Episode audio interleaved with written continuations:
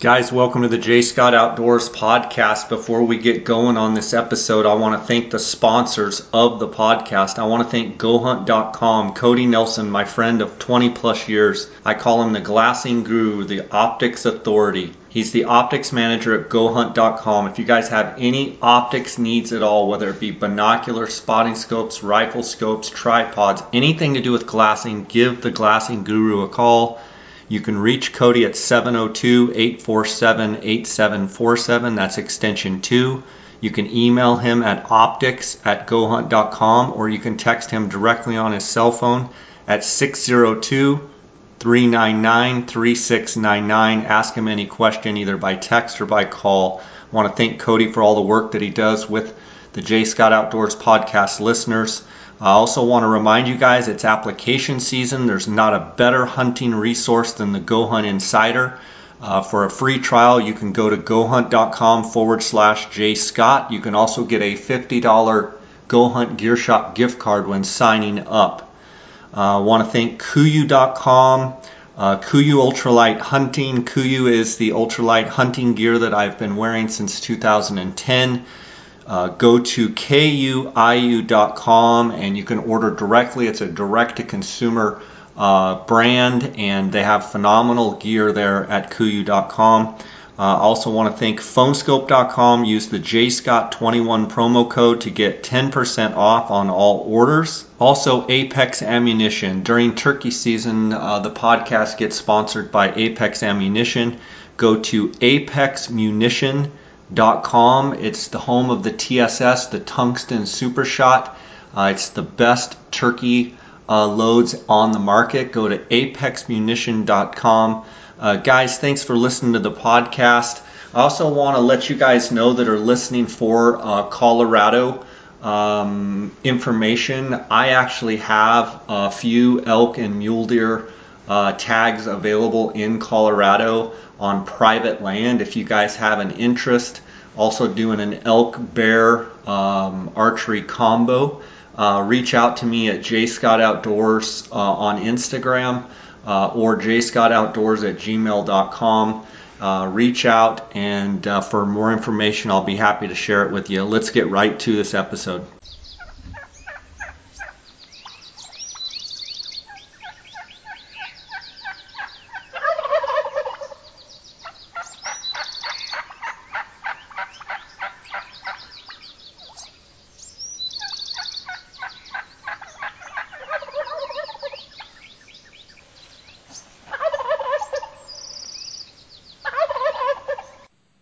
I will separate myself from Absolutely. whoever's walking with me by a minimum of 50, 60, 70 yards.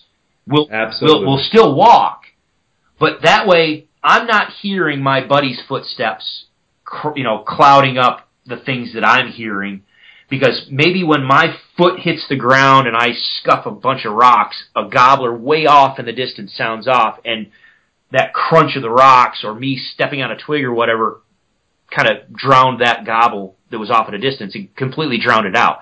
Whereas my buddy who's back behind me on maybe at that moment, at that particular moment, might be on softer grass or his foot was in the air and he was quiet, he picked it up.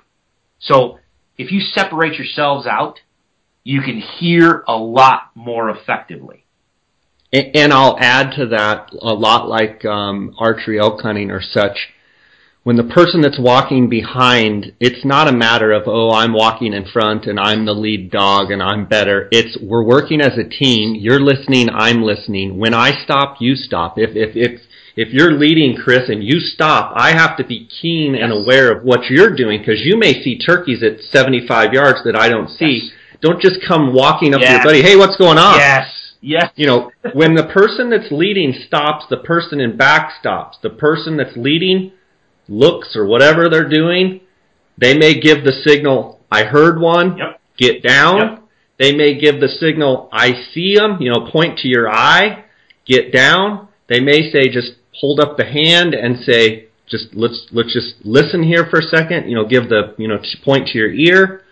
The person in back needs to be on all, full alert. Then the person that's leading says, okay, everything's good, give the, okay, let's keep moving it's important to work as a team and it's important to be, you know, I, I maybe take it way too serious, but I try and be as efficient and as effective as I can. And, and by being very observant and being very stealthy and very predator like, that, that enables me to kill more birds. Absolutely. No, I mean, I, I tell people this all the time, and it's the same thing with elk. I can go hike in the woods 365 days a year. I have a turkey tag in my pocket for a limited time. My, I want to have fun. I want to go out with friends. I want to have a blast in the in the woods turkey hunting, but I'm there for a reason. I want to fill my tag. I want to hunt. This is this I take I do. I take it seriously. I can have fun doing it, but I take it serious. So yeah. there was that was the other thing you touched on the the walking. Um, you talked about you know listening for other people out there crow calling or or whatever calling, and I I want to touch on that real quick if we are talking about scouting for tomorrow's hunt, okay, it, so far we most of what our what we've been talking about is kind of in the evening, listening, roosting, and kind of maybe hinting at the fact that we're going to hunt the next morning or we're going to go after them the next morning. Okay, if that's the case, if I'm going to go after them the next morning, yes, I don't. In that case, I don't mind picking up the box call and throwing out some yelps or cuts or whatever and try to get a response. And I do the exact same thing you do. Uh, if I get a response, whoop, I shut up. Because at that point, I want the turkey to think that I might be moving his way because I don't want the turkey come smoking up the ridge line and see me or run into me and I spook him and then, uh, great, now where the heck is he going to be? Okay? I don't want to spook birds. I just want them to sound off. So if I'm hunting the next day yes, I don't mind using a turkey call. However, if we're talking about preseason scouting a week or 10 days before season and you're just game planning it, man, this may be where I kind of, I, I, maybe I'm not popular with it, but I just do not recommend people using a, a, a turkey call because you're just educating, especially on public ground. Most of the birds are going to be pressured anyway. You're just giving, you're just starting the whole process of educating those birds early. And I know that some people get excited, you know, they get up there, yelp, yelp, yelp, a bird gobbles, they're like, yes! I'm going to yelp some more. And he gobbles some more. And they yelp some more, and he gobbles some more, and they're like, this is awesome, because, you know, we've been itching to get out in the field. Well, keep in mind, the more you get that bird fired up, the more likely it is he's going to come over and look for you. Maybe not that evening, but very likely the next morning. Well, if you do that, and he gets fired up, and the next morning he comes looking for you, and he finds nobody. And then the next night somebody else goes up there and does the same thing, and he gets fired up, and the next morning he goes running over there to look for him, and he finds nobody, as far as hens it doesn't take, especially an older gobbler, it doesn't take them very long to figure out, I'm not going to go chase after hen sounds. I'm just going to gobble and make them come to me because this is a waste of time. So I really stress for fo- folks, if you're doing extended preseason scouting, you know, use your crow call, use your coyote howler if you need, or a owl hoot. Um, but man, I just really refrain from using turkey sounds and with that being said too is you might find some of you eastern hunters that are coming west or some of you western hunters you very well may find in some places an owl hooter works great but a coyote call or a crow call are, are pretty much worthless.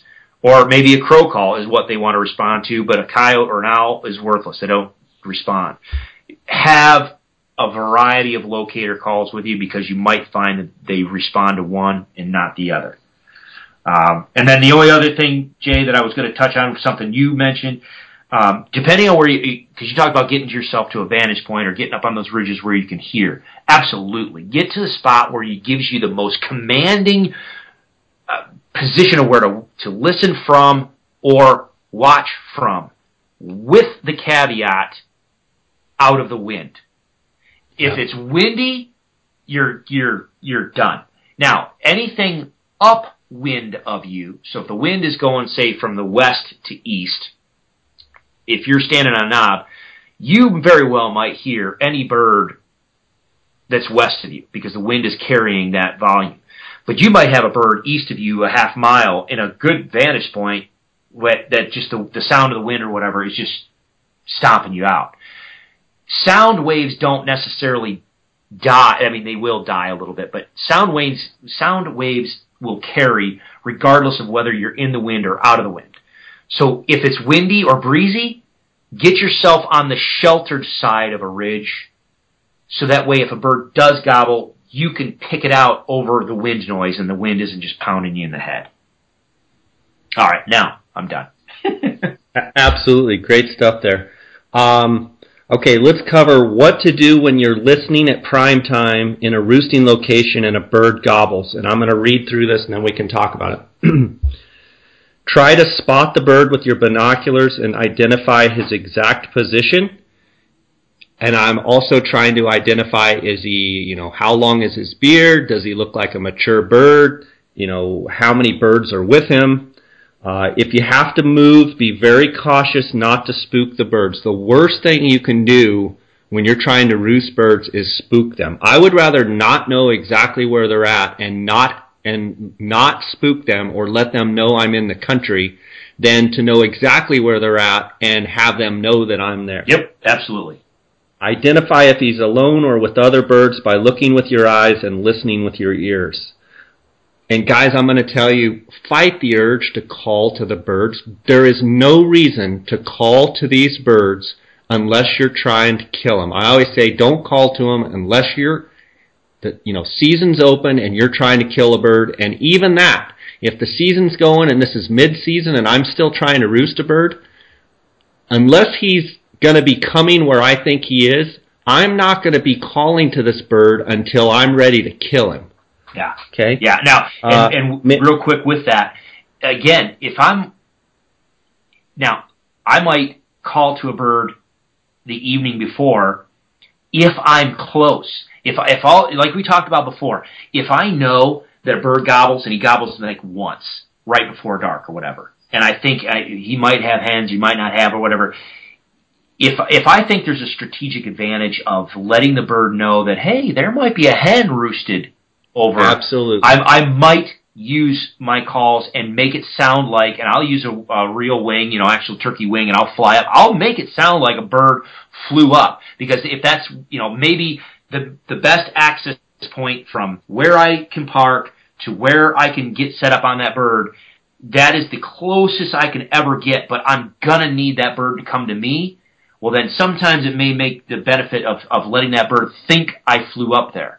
But Jay's right. If if you're not in a strategic location, if you're not using it for a specific tactical purpose, don't because you're just going to compound. You, you you can cause more harm than good. Absolutely. Uh, many times you'll hear one bird or multiple birds fly up. Do not move around a lot or make noise because they will pick you out. Public land birds that are spooked the night before do, do remember and will be on alert the next morning. I've heard a lot of people say, oh, they, they don't remember the night before. Bull, heck, yeah, no, I agree with you. Yep. Do not call the birds if they've already been if they've already given their location by gobbling or flying up. Simply just sit, observe, and take inventory of the surroundings. Now, like Chris says, there is situation where if you you know a lot of times if I think there's a lone gobbler, yeah, and right before dark I give them a little bit of like there's a hen over here. The next morning he's going to be going ballistic, and he remembers that oh there's a hen over there. Yep.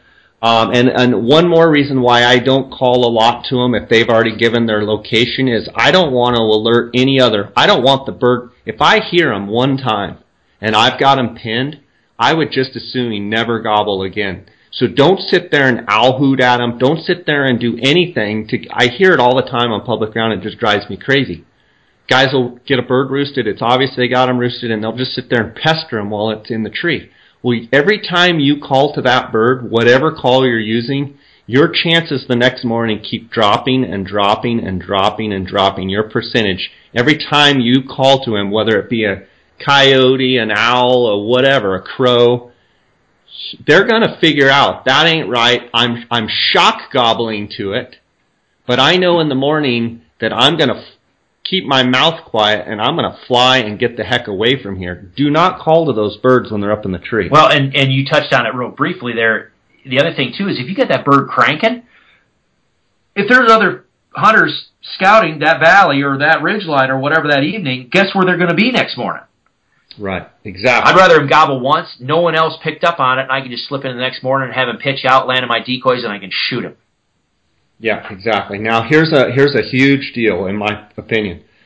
Plan your quiet exit and quiet re-entry point for the morning. Yeah. So as I'm roosting a bird, I'm also looking at where is the bird going to fly down? Where do I need to be set up? How do I get in here in the morning in the pitch black dark and be in the exact right spot? Um, I, am going to go through some more of this and then we'll come back to these because there's a lot to talk about. Plan your setup for the morning. Look for the exact place that you want to be sitting for the next morning. Um, many times we'll stay till pitch black dark and then advance forward to mark exact spot on GPS where to set up. Be careful not to use any light or make any human sounds because they will be on alert and you will have blown your chance for the morning. Count your steps to a marked location so that you know the exact distance to your setup tree. Uh, use the two-man locator system, uh, and we can talk about that in a minute. On the way back to the truck, listen for other birds that might be gobbling from the roost. Mark their locations as well. And known roosting areas can be a great place to sit in the afternoons and just wait for them to come. Call lightly and have decoys spread out. Now that's if the season's already rolling. One thing I want to go back to is this plan your. Um, let's actually take a quick break here, Chris. Sure. Guys, I want to tell you about a special promotion that Canyon Coolers is doing. Uh, there's two ways to enter, and they're, they're giving away several prizes. The first place winner is going to win an, a Canyon Coolers Outfitter 55 quart cooler with a retail value of $229 uh, with an SC Wake SeaDek top and hot hands gear. The second and third place winners will all win a Canyon Coolers tumbler and hot hands products. There's several ways you can enter. Uh, one is on social media. You can like or follow at Canyon Coolers, uh, and you can leave a comment or tag a friend. Also, for this uh, promotion, the normal J Scott 19 promo code usually gets you a 10% discount at Canyon Coolers. It's actually for a, a week's period of time going to get you a 15% discount. To enter this giveaway, follow the link in the show notes and enter your email address. The winner will be announced on March 21st and will be notified by email. It's open to continental US only. The cooler and other gear have been provided by CanyonCoolers.com, SC Wake, and Hot Hands. I want to thank Canyon Coolers for their sponsorship, and I want to thank you guys for jumping in and trying to win win these great prizes. I want to go back to uh, planning your entrance and your exit. So that night you've got a bird or birds roosted. You're, you've tried to figure out where you're going to set up. You've got the place where you're going to set up. And so then the question is, do I let it get pitch black dark, slip into that area and set up decoys? That's number one. Number two is, how can I get from where I'm sitting right now out of here without those birds detecting that I'm a human?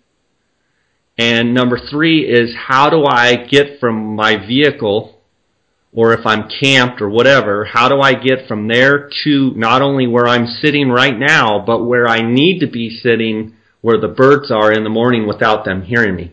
Well, I will tell you that if you go early, early, early, pitch black dark, your best chance is when they're totally asleep.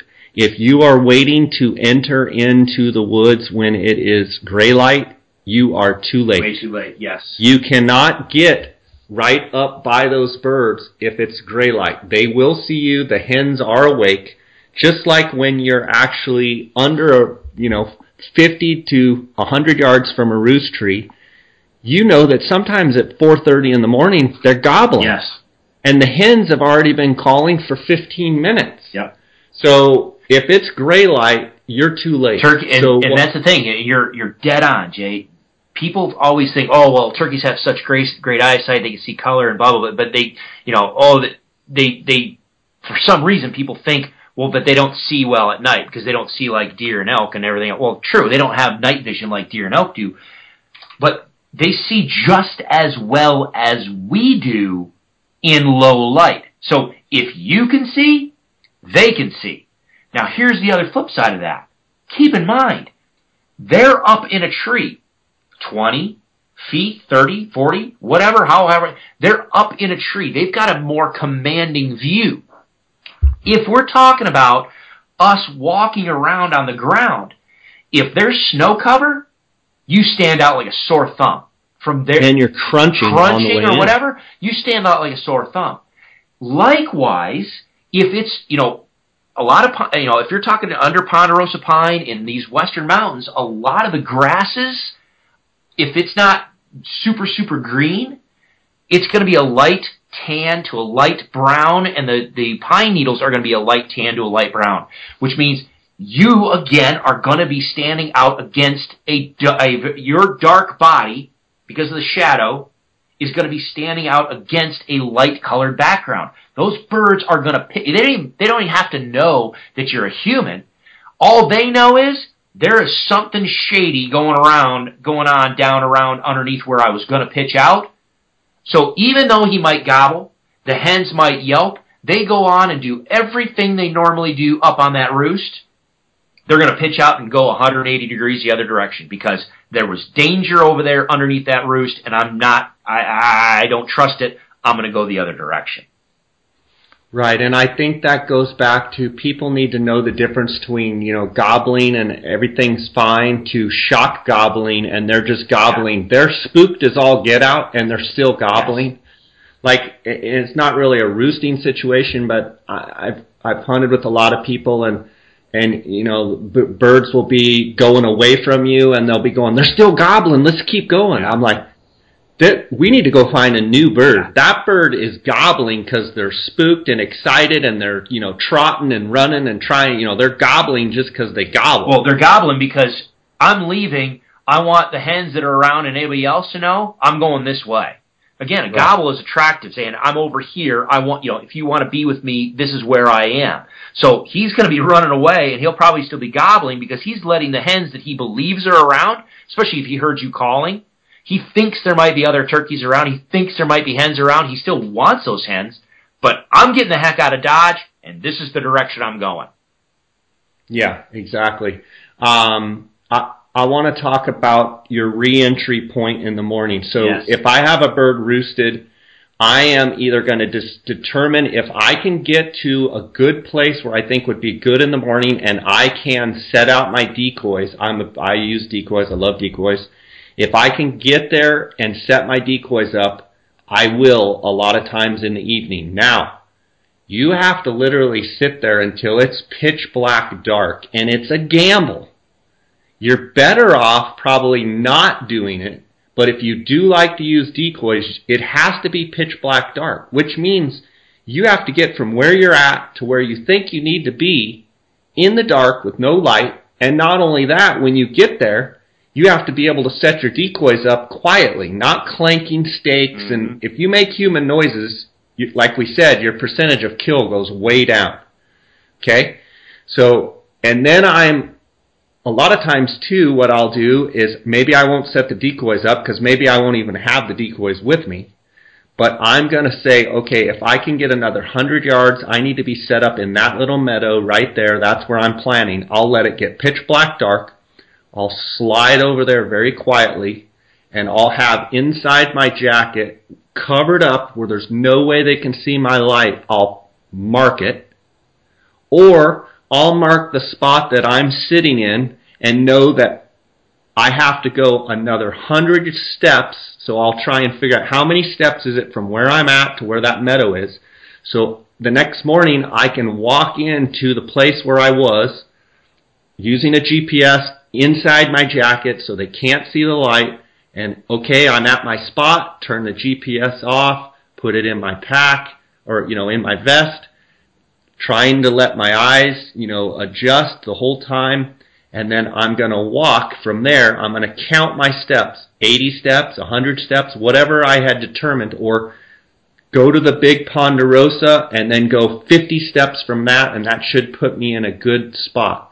I will tell you, most of the time in the morning when I go on a root, a bird that I have roosted, I chicken out and I don't get close enough to the bird because I don't want to spook them. So one of my biggest faults is I know in the morning when I'm walking and creeping in, I know I need to go further, but I'm a scaredy cat and I don't end up going far enough and I set up in a bad spot.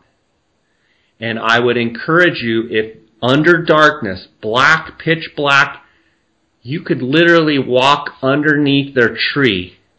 But I am a scaredy chicken and I don't want to do it even though I know I can. And this year I'm going to encourage myself to go ahead and go that extra 50 yards that I know I need to clear. But when you're walking in the morning and it's crunching on pine needles and it's going crunch, crunch, crunch, they're dead asleep, but you just know they're going to wake up. But I'm, you know, it could be three o'clock in the morning. They're not waking up for another hour and a half. Make yourself go to where you told yourself you have to go. That's a huge fault that I have is I don't go far enough. Backing up, that evening I'm going to mark my spot. I'm going to go back to my truck. The whole time I'm going back to my truck or my quad or whatever, I am listening for other hunters. I am, you know, listening for other sounds and I get back to my truck. Let's say that there's another vehicle parked next to mine. What am I going to do? I'm going to wait till that person comes out comes up to his truck. I'm going to introduce myself. I'm going to be polite and I'm going to say, how's it going? What are your plans in the morning? Well, I heard a bird roosted down this ridge. I'm going to try and determine, are they going after the same bird that I'm going after? If they do, I'll either say, you know, that's the bird I was going to go after, go for it. If I feel like I have enough rapport with the hunter, I'll say, you know, that's the bird I was going to go after. What do you think we ought to do? What do you think about just doing a coin flip? Where you say, you know, or if you have other areas and you just want to let them go, just say, buddy, you take that bird, you know, good luck, hope you get him. Sometimes you can say, hey, you know, it sounds like we're after the same bird. What do you want to do? Maybe we ought to flip a coin. You know, you, you can call it or you can flip it or whatever and, you know, whoever wins the coin toss goes in there. Maybe that's a fair way to do it. Or maybe I get to my truck and there's no one there and I then maybe will sit there for a while and see if anybody else comes around and stops or maybe I'll drive up the road one way or another and try and determine is there anybody else in the country at all. Okay, so I drove a mile this way, I drove a mile back this way, nobody's around. Okay, I should have birds there in the morning. I come back in the morning, guys, don't park on your birds. It, it's a fine line between parking close enough where you know another person's going to come after you in the morning. They're going to see your vehicle. They're going to go on down the road. And then if you park too far away from your birds, they may think, oh well, I'm going to go three quarters of a mile down the road and park. They may be right where you're at. So that that's a little bit of a fine line, and we could talk for hours on that subject alone. I'm just trying to cover as much as what I'm thinking when I'm roosting these birds. And then in the morning when I go in, I always want to be the first person there. I go way, way, way early. I go, I'm usually sitting on my roost tree and listening for an hour to other hunters driving all over the unit, coming and going and, you know, driving. And I'm thinking, how in the world are they driving right now? I'm hearing hens yelp and these guys are still driving. So be early. Okay?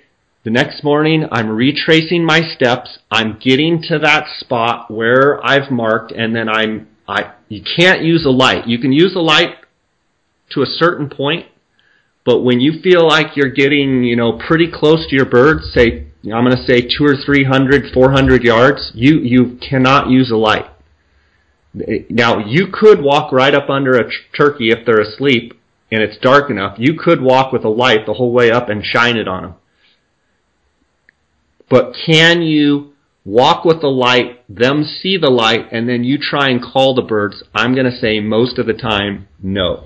Yeah.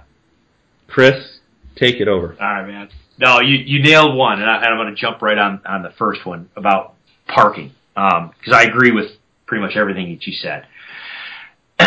when you when you're dealing with public land, and you're dealing with access, you've got to really play that strategy on where to park because I agree with everything that Jay just said. Sometimes I have I have dealt with this myself. You're going to enter, you're going to encounter two different philosophies, two different styles of hunters. There are some hunters that take it seriously, like Jay and I, and probably most of you listening right now, that are going to go out there and they're going to do the work.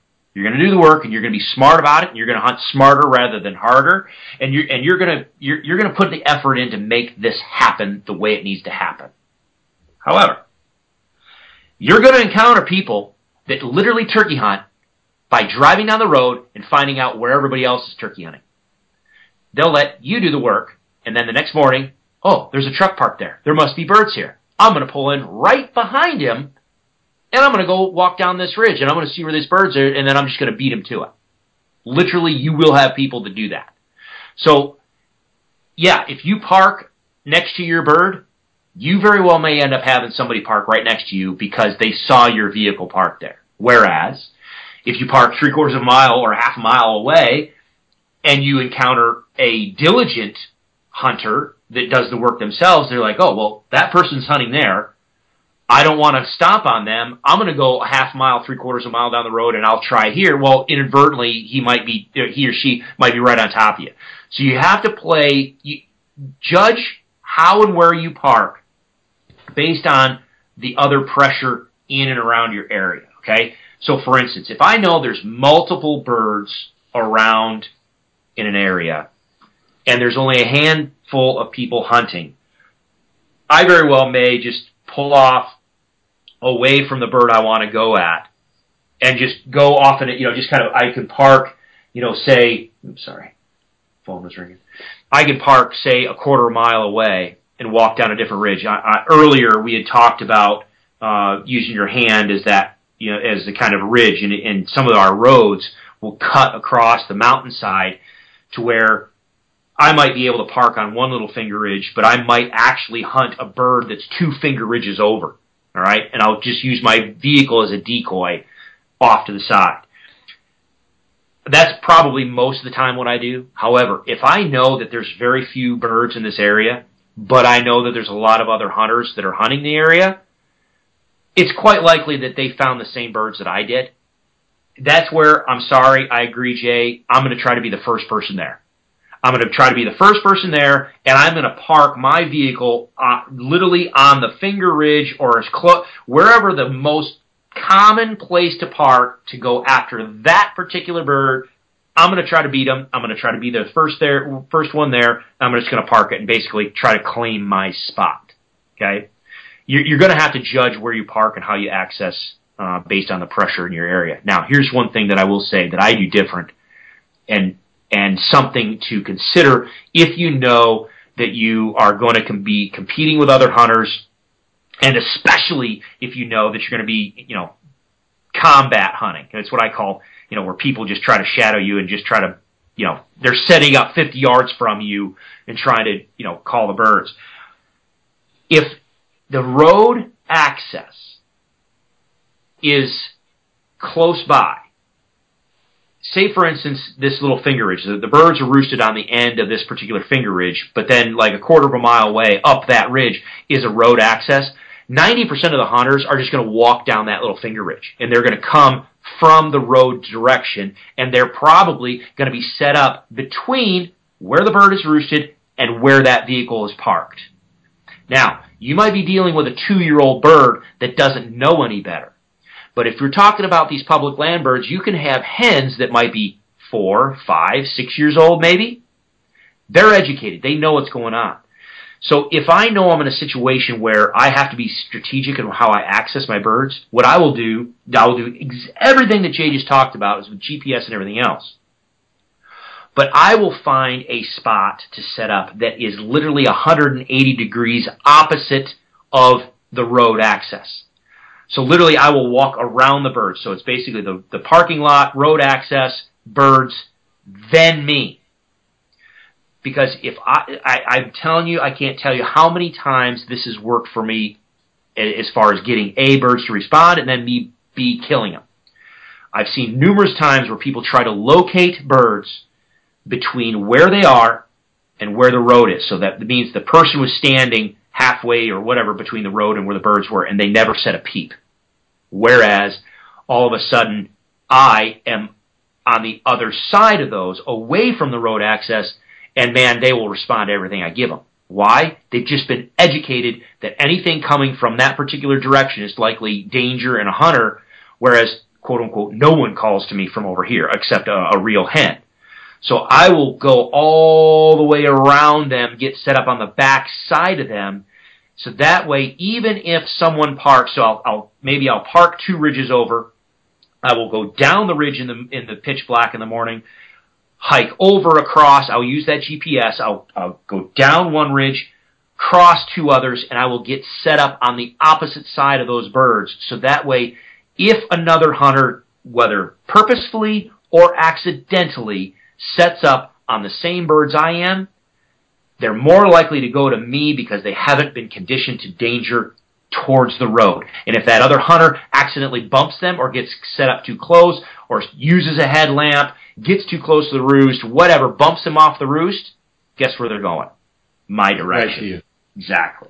I think that's a great point, and I also think it's a good time to mention that. And I said this in a, darn, I did a seminar for the Desert Christian Archers, and I'm talking to public land turkey hunters. In my opinion, if you're set up on birds, whether they be roosted or whether it be a run and gun situation set up and it's light, and you're on one side, and all of a sudden you hear what you know as a human on the other side or any side, in my opinion, I stand up and say, Hunter, Hunter, Hunter over here, and I blow the whole deal. If if it's a situation where the hunter is going to be getting into range of you or those turkeys, and potentially, you know, if he, if he's calling from three quarters of a mile away or a half a mile, that's one thing. But at any given time on public ground, if I feel like another hunter is getting within, say, a hundred yards of of the bird that I'm working, I'm sorry. I, I'm either going to slip out go the opposite direction or I'm going to immediately identify myself, which is going to blow the bird, it's going to blow the whole thing. Yeah, the other hunter's going to be, most of them will be upset with you. The reality is it's not worth having a misfire or a, a crossfire situation, having a hunter that doesn't realize that you're a hunter or doesn't care that you're a hunter. Yeah. I would rather blow the whole deal and find another bird later that day than to get shot.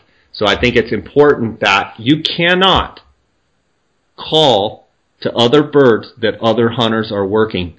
You cannot work the same birds. Yes, you can call birds away from another hunter to you, but the second that you feel like that other hunter may be sneaking in on you, it makes me feel very awkward and very uneasy that I'm going to get shotgun pellets shot at that bird that's going to miss that bird and hit me that's sitting directly behind. So um, enough of that. Make sure that you guys do your best to, you know, cooperate with your fellow hunters and communicate. Now, you're going to run across some hunters that you're doing your best to try and make the playing field equal.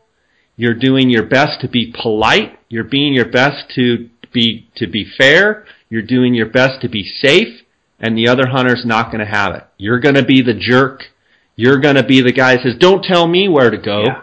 yeah. And you just have to shake that off because some people, that's just the way they are. You you try and say, "Hey, um, we're both parked in the same spot. I was parked here first. You know, what bur- where are you going? Well, I'm going right down this ridge. Well, sometimes it's best to say, you know, that's where I was going to go, and I'm here first. And maybe they'll say, you know, well, tough. At that point, I'm as much as I want to, you know, punch him in the nose, I'm probably just going to go get in my truck and say, you know, good luck to you. I hope you get them and go find another bird because it's not worth it. Yeah. it. It's really not worth having con- uh, confrontation with fellow hunters. And, you know, sometimes that might be the only bird they've heard gobble all season and emotions are high and you're going to end up getting a, you know, a scuffle over a turkey. It's just not worth it. And the, the and there was, I, yeah, I agree with all that. All that. I mean, it, if I think a, a hunter is just honest mistake or just it's uh, you know with good intentions actually you know accidentally moves in on a bird that I'm working. Safety first. Sometimes I'll just get up back out. But if if it's if this person is just a blatant jerk and knows darn well and he he just wants to engage or he or she just wants to engage in combat hunting oh yeah. They don't care about you. They don't care about your safety. They don't care about respecting your issue. I will do the same thing. I'll get up and I'll back out and I'll move out and I'll blow the whole setup I'll I'll just blow the whole setup and then fine. Well, I'll come back tomorrow or whatever, and I'll try to work it. But the other thing I was going to just real quick, Jay, before we move on, I was going to touch on, you know, when you're talking about doing stuff in the pitch black, I agree. I talk about that all the time. The other thing too is keep in mind moonlight can be your friend or your enemy. Um, because again, if it's a bright, bright moon and you're trying to sneak in under that roost, again, if you can see relatively easily, they can too. So you just need to keep that in mind. Use the moonlight to your advantage in sometimes, but also be be cautious because the moonlight can screw you. I want to talk a little bit about um, before. I want to talk about in a minute uh, what happens if you don't have any birds roosted. You know, what am I doing? Let's say you roll into your hunting area. You know, at, at 10 o'clock at night you didn't have a chance to roost birds. We're going to get to that, but first I want to talk about the two-man um, locator. And before we ought to just take a break here before we talk about the two-man locator system. Okay, the two-man locator system can be deadly, and I, am sure Chris, you've used it before. Um, we use it a lot where my hunting partner, whoever, you know, if I'm hunting with Dar, or my my nephews or my cousins or whoever, um, let's say that it's starting to get dark, or let's say that it's you know it's it's in the evening and it's gray light and a bird's gobbling down off quite a ways, and you can't pinpoint where that bird is. A lot of times I will say, give me a handful of minutes, you know, depending on the distance, you know, four or five minutes, give me ten minutes and you stay here. I'm going to work my way way down that ridge as fast as I can. And if the bird shuts up, give me five minutes. So, you know, maybe you synchronize your watches or whatever. And you say, give them a, you know, give them a locator call. And you would ask, well, why aren't I going down the ridge and calling to that bird? Because I don't want to be too close to that bird and call to him like we talked about before. So I'll leave a buddy way up the ridge. I'll haul butt down the ridge and get there and then I'll try and as I'm going I'm listening for that bird to gobble. But let's say they haven't made a peep then I'm moving in pretty close to where I think the bird is and then I'm just going to stop and I'm going to wait. And I'm going to wait there and then wait for my cue to my buddy to hit the locator call and you know coyote howl or whatever he you know whatever he decides to use an elk bugle and the bird boom gobbles. Well a lot of times we have it set up where you know the, the, the we're going to do that location deal. We're going to do it a couple times. So then I'm going to move in a little bit closer if I have to. And I'm going to sit and wait for two or three, four minutes, whatever we've had designated. I'm going to wait. Boom, he's going to hit the call again. Boom, we got him roosted. I'm going to let it get totally black, you know, dark. I have it marked out. Boom, get back to the truck, and he'll say, you know, how'd you do? The other thing you can do in states where it's legal if you give a guy a radio, you can say, okay, I'm in position. You know, this is getting pretty technical turkey hunting, but it works great. If, if it's legal in your state, okay, go ahead and hit them with the call. You know, coyote howl, boom, the bird gobbles. Hey, I need to go another, you know, quarter mile. I need to go another three, four, five hundred yards. Give me a second. Okay, so you cruise down the ridge. Okay, call again, boom, he gobbles, you've got him pinpointed, okay, I'm coming back. That's an effective way to do it as well. No, yeah, absolutely. I don't think there's anything that I could add to that. Most of the time, I'm just I'm solo hunting, so I don't I don't have anybody with me. But you're absolutely right. One of the things you know people forget to realize is that sometimes just by you being in close proximity, if they're educated birds and you know they're you know call shy, so to speak, you know you getting close to them can actually make them shut up. They're a lot more likely to sound off if someone is off in the distance. So that the, the two person you know, locations that, you know, tactic like that is just, it's awesome. I want to cover before we end this, and I know we're covering a lot of ground, and this is a long episode, but I, I, I know it's important that a lot of times people ask, what do you do if you listen and you have no success roosting birds?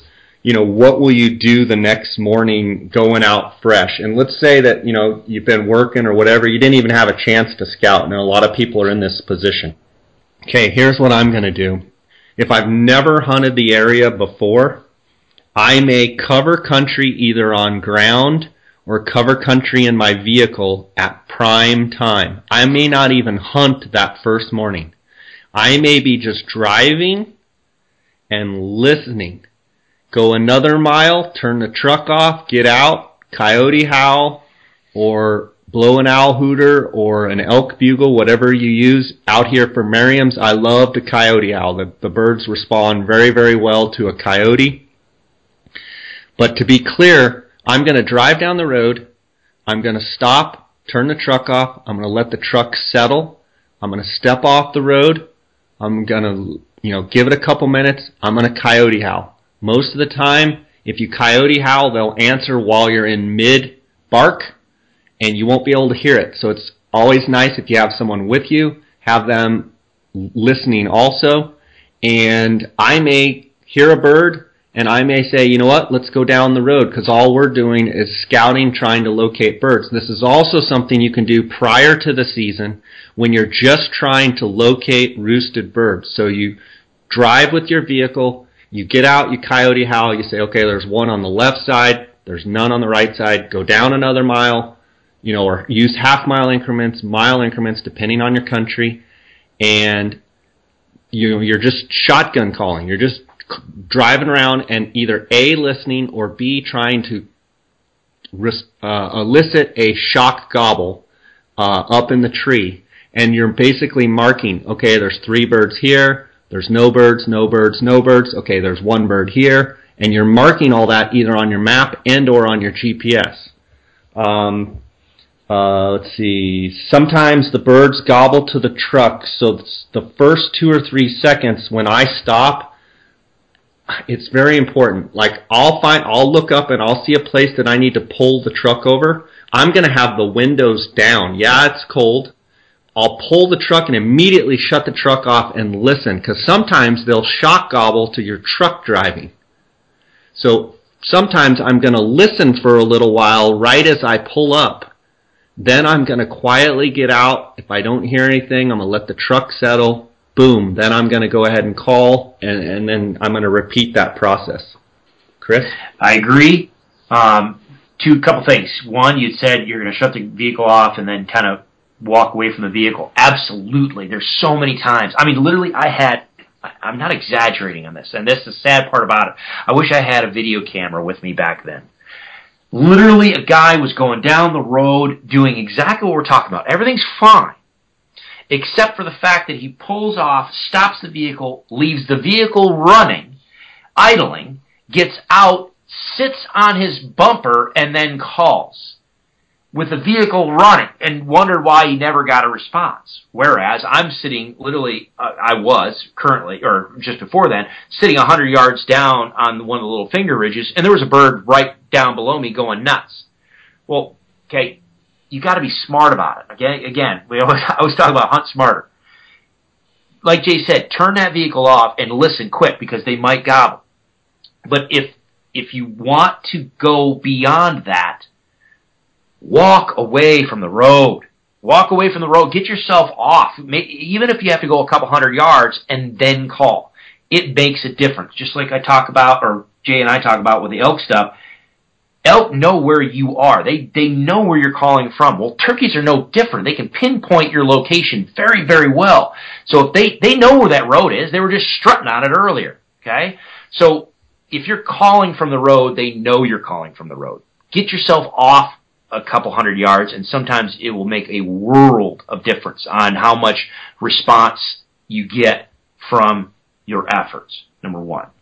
Number two, if we're talking about prime, you know, what you know, kind of the prime time during the season when when the birds are rocking and rolling during the season.